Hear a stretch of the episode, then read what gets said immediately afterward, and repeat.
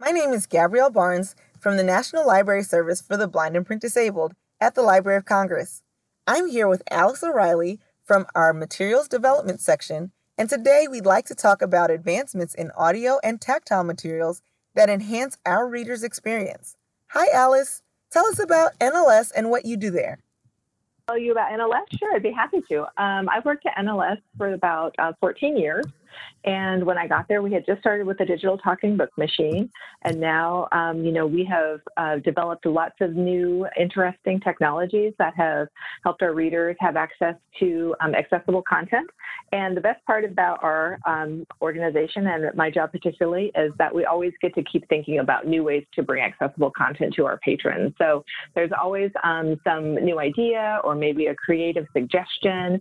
We get ideas from all over the place, from patrons, from librarians, from just an offhand comment of, wouldn't it be cool if we could, you know, do these things? And then fun part about our job in materials development division is that, you know, we get to take those wouldn't it be cool moments and turn them into practical things that are, are going to let our patrons have access to some of the most interesting comment, content in some of the most complete ways. So um, in materials development division, we uh, kind of encompass the whole production side of the house. So we've got librarians who are selecting the content. I know you did an interview with Dominic, who's the head of the collection development section. They're selecting the content. They're choosing the books that are most interesting to our patrons. We kind of replicate, I think, a mid-sized public library. So there's a lot of, you know, interesting things from bestsellers to how-tos. You know, we like to really hear from patrons. If, if you You've got patron suggestion. It's very exciting for the librarians to know that they're meeting someone's, you know, request. Um, and then we also work with our network of cooperating libraries, and they provide us with a lot of ideas about what's um, going to work for their readers. One of the most kind of challenging parts um, for our library is that we don't just serve a local space, but we serve a national space. And so we have a collection that needs to represent those national interests. And I think our librarians do an amazing job um, finding things that are interesting to people who like to um, really dig into some kind of more complex content and people who just like to have a relaxing read. So we work to develop a comprehensive collection that um, is interesting to people who, um, you know, from all, all kinds of readers. Um, and then our BCS collect group is the, the other half of our library um, work staff, and they are the people who really put the tags on things so you can find them. We always say that um, discoverability is the new accessibility because if you have a bunch of books but you can't find them, you might as well not have any books. So we rely on BCS to catalog that content and make sure that there's, you know, you can find it and that um, you can use the Voyager system and that patrons and librarians are able to discover what's new um, discover maybe um, new titles that new a series. Um, so we put do a lot of work about making sure that everything is cataloged correctly and in our Voyager system so that it's discoverable to our patrons and our librarians. And then we move into kind of a different part of the life cycle, something that you might not see at a, at a traditional print library, which is the production control section. And this organization, this group inside our our our workflow is responsible for the um, transforming of the print or the ebook material into something that is accessible.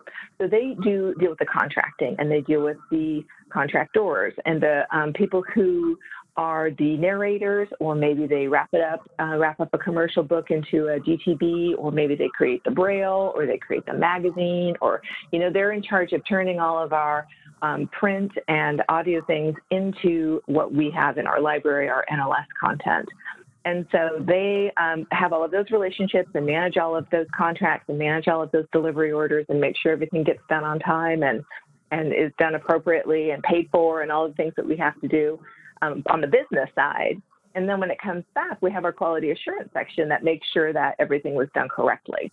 And they um, have an amazing understanding of um, both what should have happened and you know what's possible. So because they read all of the books and they review all of the books and they um, understand the construction of a book like digitally and they understand how a navigation uh, could happen or should happen. There's lots of um, conversations that happen and um, really a deep understanding about what's possible and how NLS can improve uh, the creation of a digital talking book, but also how to create something that's going to be um, kind of like an understandable read for our patrons. And we also have Braille uh, quality assurance people there. Uh, they make sure that the Braille is readable and that the cells are perfect and um, that everything is um, appropriate for our patrons. And so you get the highest quality service and the best product. Wow. That is a. I know, it's so much. like a thousand wheels moving and they're right. all so interesting. I can't get over how much I enjoy, you know, every every aspect of the the entire workflow. Wow. So uh, let's let's go back to the audiobooks because that's one of the one of the different formats you mentioned. Um, in the past mm-hmm. years, those audiobooks have have exploded in popularity. So how has the popularity right. digital audio um, changed the work that you do through that whole workflow? Sure. So, um, gosh, maybe like seven or eight years ago, um, we decided to reach out to some of the uh, bigger audiobook producers. You know, we had also seen the trend in in the world that audiobooks were becoming really popular and we were noticing that we were kind of like recreating the wheel when it came to a lot of these bestsellers or a lot of the audiobooks that you were able to buy on audible or you could download for you know any of the devices that that people use now to kind of like access um, commercially their audiobooks. And so we were thinking, oh, wouldn't it be great if we could partner with these uh, producers who are already creating this content and see if we could create a relationship where they would be willing to provide us with the content that they had already created so that we could um, protect it. You know, we wrap it up in our DRM and make it available in specialized format only to our patrons. And we were super lucky because we really had um, a great opportunity, and so many people were willing to participate with us and partner with us to bring this amazing content to our patrons. Um, and I, so it's very interesting because you know we were paying a lot obviously to have this content made. So we get to kind of recoup that money to make some content that otherwise wouldn't be made in an audiobook format. Um, but we also were able to make things timely which i think can't be overstated when you're used to having to wait until a print book comes out and then have that book narrated and then have that book QA'd and you know all of the steps that have to go through to create um, something from the print to an audio format now we've kind of short circuited a lot of those uh, time limits that we were dealing with before. So we can do uh, releases much closer to the print book release, the audiobook release. So we're kind of leveraging what's available commercially to make our patrons um, give them more content because you know we get it at, at no cost and also to um, make a more timely content. So you guys, everyone, all of our patrons are able to read things at the same time that it's released in the commercial market, which I think is a really great opportunity for us to be a, a much more dynamic library who's bringing things to people in a timely way, but also to um, bring things, a, a wider variety of things. So we're able to use all of the money that we don't spend doing those bestsellers and turn it into things like cookbooks or you know poetry books or things that might be a little bit more difficult to create in an audio format. A lot of the audio that's created commercially still has print content though. And I think that that's one of the things that NLS is uh, looking at, kind of expanding what the idea of an accessible audiobook is. So um, a lot of audio content is made for sighted people predominantly. So, you know, there might be like recipes in the back, or maybe there's like um, some graphs in the back. I know there's a lot of books that include, you know, supplemental material. Um, but unfortunately, it's in a PDF, and, and then the expectation is that you'll be able to go get that PDF and read it. Um, but what we're finding is we have the opportunity to, because we have a studio in house, and but we also have like um, we have some kind of institutional knowledge about how to create um, accessible content. So we're able to um, take the fantastic narration that's been provided to us by our um, commercial partners, but then use our knowledge to go into the studio with the PDF narrate the recipes, you know, narrate, um, maybe describe the images if there's something that's really important, or um, describe the graph if they're giving you like a chart about how, how and when you should do certain things related to the content that's in the audiobook. And so we're able to narrate that separately knit it together with the audio content that's available commercially and then present to our patrons this kind of complete accessible audiobook. So I think that um, now that we have this kind of space to think about what accessibility really means, it's not just an audiobook but it's like having access to all the pieces of the audiobook. And I think that that's one of the more kind of exciting things that we're finding we're able to do um, when we start thinking about, oh, I have this thing, have this great book, but unfortunately it has this supplemental content, rather than just leaving it by the wayside or not doing the book because we know that part of it's inaccessible. We're thinking, oh, let's make this an accessible book. Let's use the powers that we have and the knowledge that we have and the resources and the talents that we have in our office to turn it into something that's much more accessible for our patrons. I I hear you. I and I think a lot of what you're saying makes a lot of sense because these audiobooks um a lot of times they'll have, you know, illustrations or um right have they'll have, you know, or, or something like a graphic novel. That's something that uh-huh. generally is not going to get done. So is that something that would fall under um the you know these other books that otherwise wouldn't be made that that NLS is starting to do um, and and starting to expand into because you have this commercial audio available. The graphic novels are an interesting idea. We would like to, um, yes, we want to be able to produce all of the content that is possible for our patrons. And the graphic novels are a particular challenge because describing the scenes is such a critical part of creating, you know, that accessible version of a graphic novel. I know Neil Gaiman's putting out a um, accessible graphic novel, an audio graphic novel later this summer. And so we're really looking forward to that and kind of understanding how that's being done. Uh, we really like to look at what other people are doing, you know, best practices in the audiobook industry and kind of, you know, leverage other people's knowledge, but also working with the publishers of the graphic novels because a lot of times they have um, maybe written scripts for each other to kind of describe how um, how a scene might be or something like that. So we're we're kind of going back to the source when it comes to the graphic novels and seeing if there isn't an opportunity for us to to figure out a more um, kind of basic way to to describe these images. Uh, and and but the graphic novels, yeah, they're they're a real challenge for us. But I think that that's um, one that's going to be very rewarding once we kind of crack that nut. Nice, nice. So I guess this is kind of the way that um, NLS goes from taking what uh, you know essentially is the regular commercial audiobook and really making it accessible um, and mm-hmm. also free. So we're we're creating an experience for our patrons that is as close as possible to the sighted um, readers um, and doing that with a lot of different content. So that that's really interesting yeah, I think it's it's kind of our fundamental obligation to to make as many things as possible available. But I'm always interested in making sure that patrons have can read what they want in the format they want it.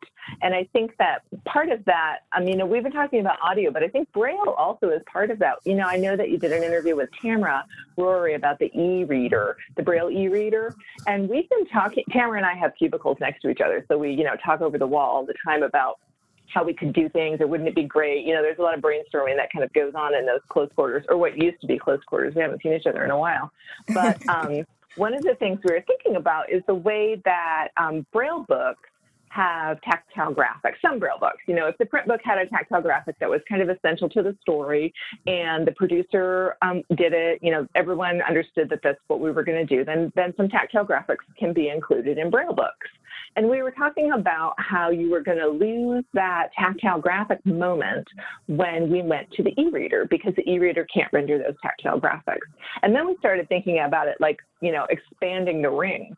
And that, and I was thinking about how like an audio book might benefit also from a tactile graphic. And then it just happened that there, one of our collection development librarians got um, just a note from a patron who was really happy to get this science book. But he said, wouldn't it be great if, if there could be a graphic that went with this audio book? He wasn't a Braille reader, but he had been um, sighted, lost his sight later in life. And he um, really wanted to get an idea about what this picture meant, you know, and he thought that if he had a tactile graphic with the audio book, that that would be something that would be really beneficial to him to understanding what this kind of like more complex scientific idea was. And so we've been kind of kicking these ideas around and realizing that there might be this opportunity for us to really expand the idea of like what this accessible content is and then but also like make it not um, kind of dependent on how you're reading it. Like you couldn't get, you don't have to be a Braille reader and get the Braille book in order to have access to that tactile graphic. You could be getting it Braille, you could be a Braille reader, get the e-reader, and then want to have access to that, or be an audio reader and want to have access to that. So we started thinking about tactile graphics as the severable product, you know, something that you could have as as an add-on, you know, as something where the best example that I can ever think of is Game of Thrones, right? It's a huge book and it's like a million braille volumes. And but there's one map and it expands all of these volumes. So you really just need this one piece of tactile graphic to be used across all of these volumes, which would be fantastic, especially if you want to read it on your e-reader. So if you could get that map separately, that would be really useful. But you might also want that map if you're an audiobook reader. So I think that um, the way that we are trying to think of um, supplemental content and ways that we can offer things to our patrons that maybe, you know, um, just a, a, bookstore might not have that same type of material, like an audio, um, an audible, as great as they are and as much content as they have available. I would like for us to be able to offer some um, additional things that are meaningful to our patrons. And I think things like this tactile graphics um, is an opportunity for us to really say, you know, we understand that this makes the reading experience much more comprehensive. We understand that you have a lot of different ways that you can consume content, and we want to make sure that whatever format you choose, you get the most complete experience. And um, so I think that ideas like this that we're able to kind of like um, work through together, but then also, you know, receive input from patrons and receive input from like, um, we have some committees that help us make decisions and we go talk to like user, user groups and stuff and understand what's possible. Uh, those types of decisions, I think, are going to um, kind of move us forward in a much more comprehensive way. And that's going to create a library that meets a multitude of needs. So it's really, it really sounds like you all are closing the gap where it comes to both um, the audio and braille content um, with these added pieces, um, the tactile graphics as in particular.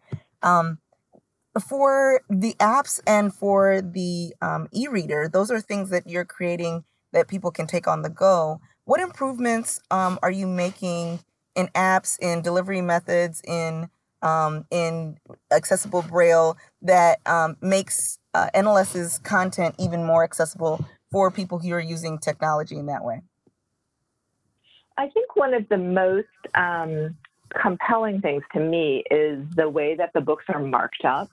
Um, the way that you can jump around inside a book, the way it kind of replicates that print book experience. I mean, linear reads are great, and I do it all the time. You know, start to finish, listen for eight hours, something like that. But I think that what makes our um, books and our app and our kind of understanding of the way that patrons want to read is that um, if you want to jump by chapter, if you want to read a cookbook and you want to jump by ingredient, you know, if you want to be able to navigate in a kind of like really complex way, um, or even a semi-complex way, uh, you know, I think that NLS puts the effort in, and we partner with our producers um, to create content that is accessible in a uh, really compelling way.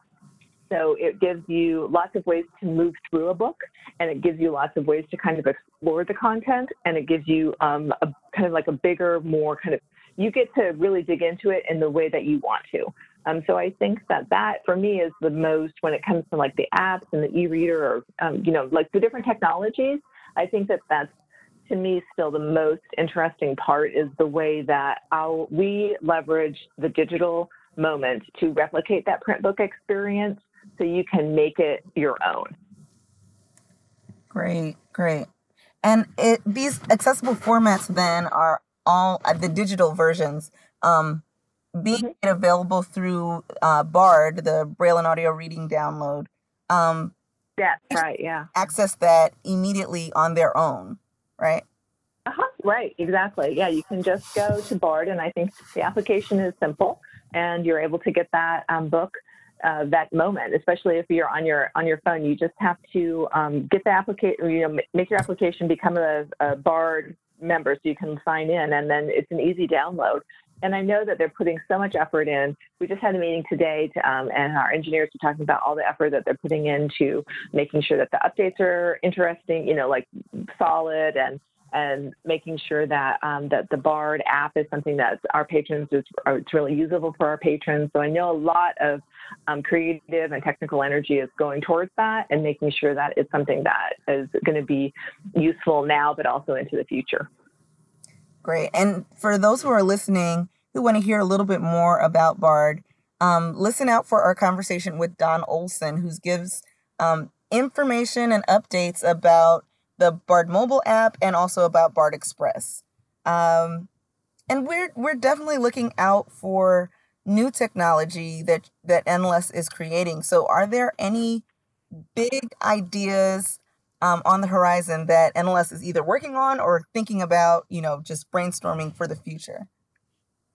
Yeah, sure. We um, we're super lucky because we've got some great technical minds in our office, creative people who are always kind of looking at what's possible, but also who um, are looking at what the commercial market's using and seeing how that's something that we can um, we can kind of integrate into what we're working on. And I, I think that everyone uh, under, thinks that it's Texas or um, the uh, voice control is the new, you know, it's the wave of the future. It's probably the wave of now, actually, but what we're looking at is ways that our patrons can, um, in the future, you know, in our next device or, you know, at, at some point, um, be able to con- just um, access their the books that they want to read using their voice control. Um, there's a lot of interesting ideas around searching and how to access um, access a catalog and find what you're looking for. And I think that that's that's one of the most kind of like um, complex things that we're working on. It doesn't seem like the technology is is the most difficult part, but it's rather to develop that usability.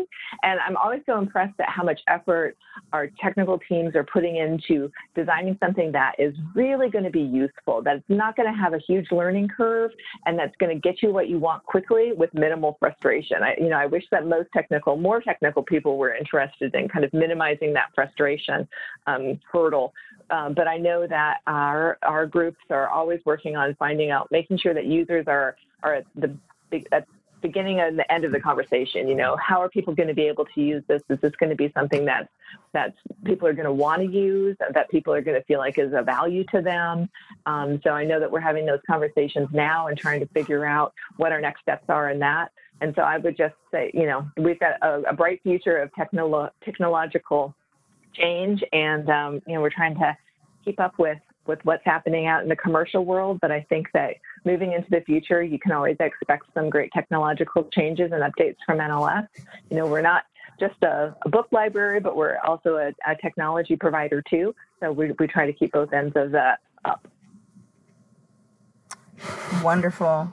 Um, yeah, I see that NLS really has a long history of uh, leveraging our technology to benefit our patrons. So it makes sense that the next steps would really follow, um, like you said, follow those trends and even sometimes mm-hmm. the trends um, as we're as we're going along.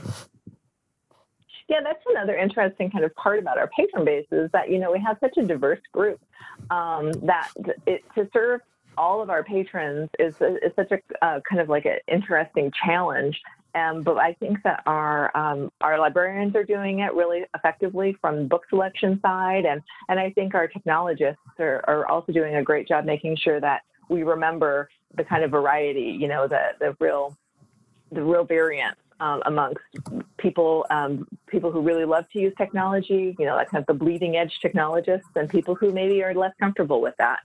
So I think that it's it's a really important thing to recognize that we serve a huge number of people um, who feel very differently about a lot of the the things that are available to them, but we really um, consider everyone to be important. Great, great.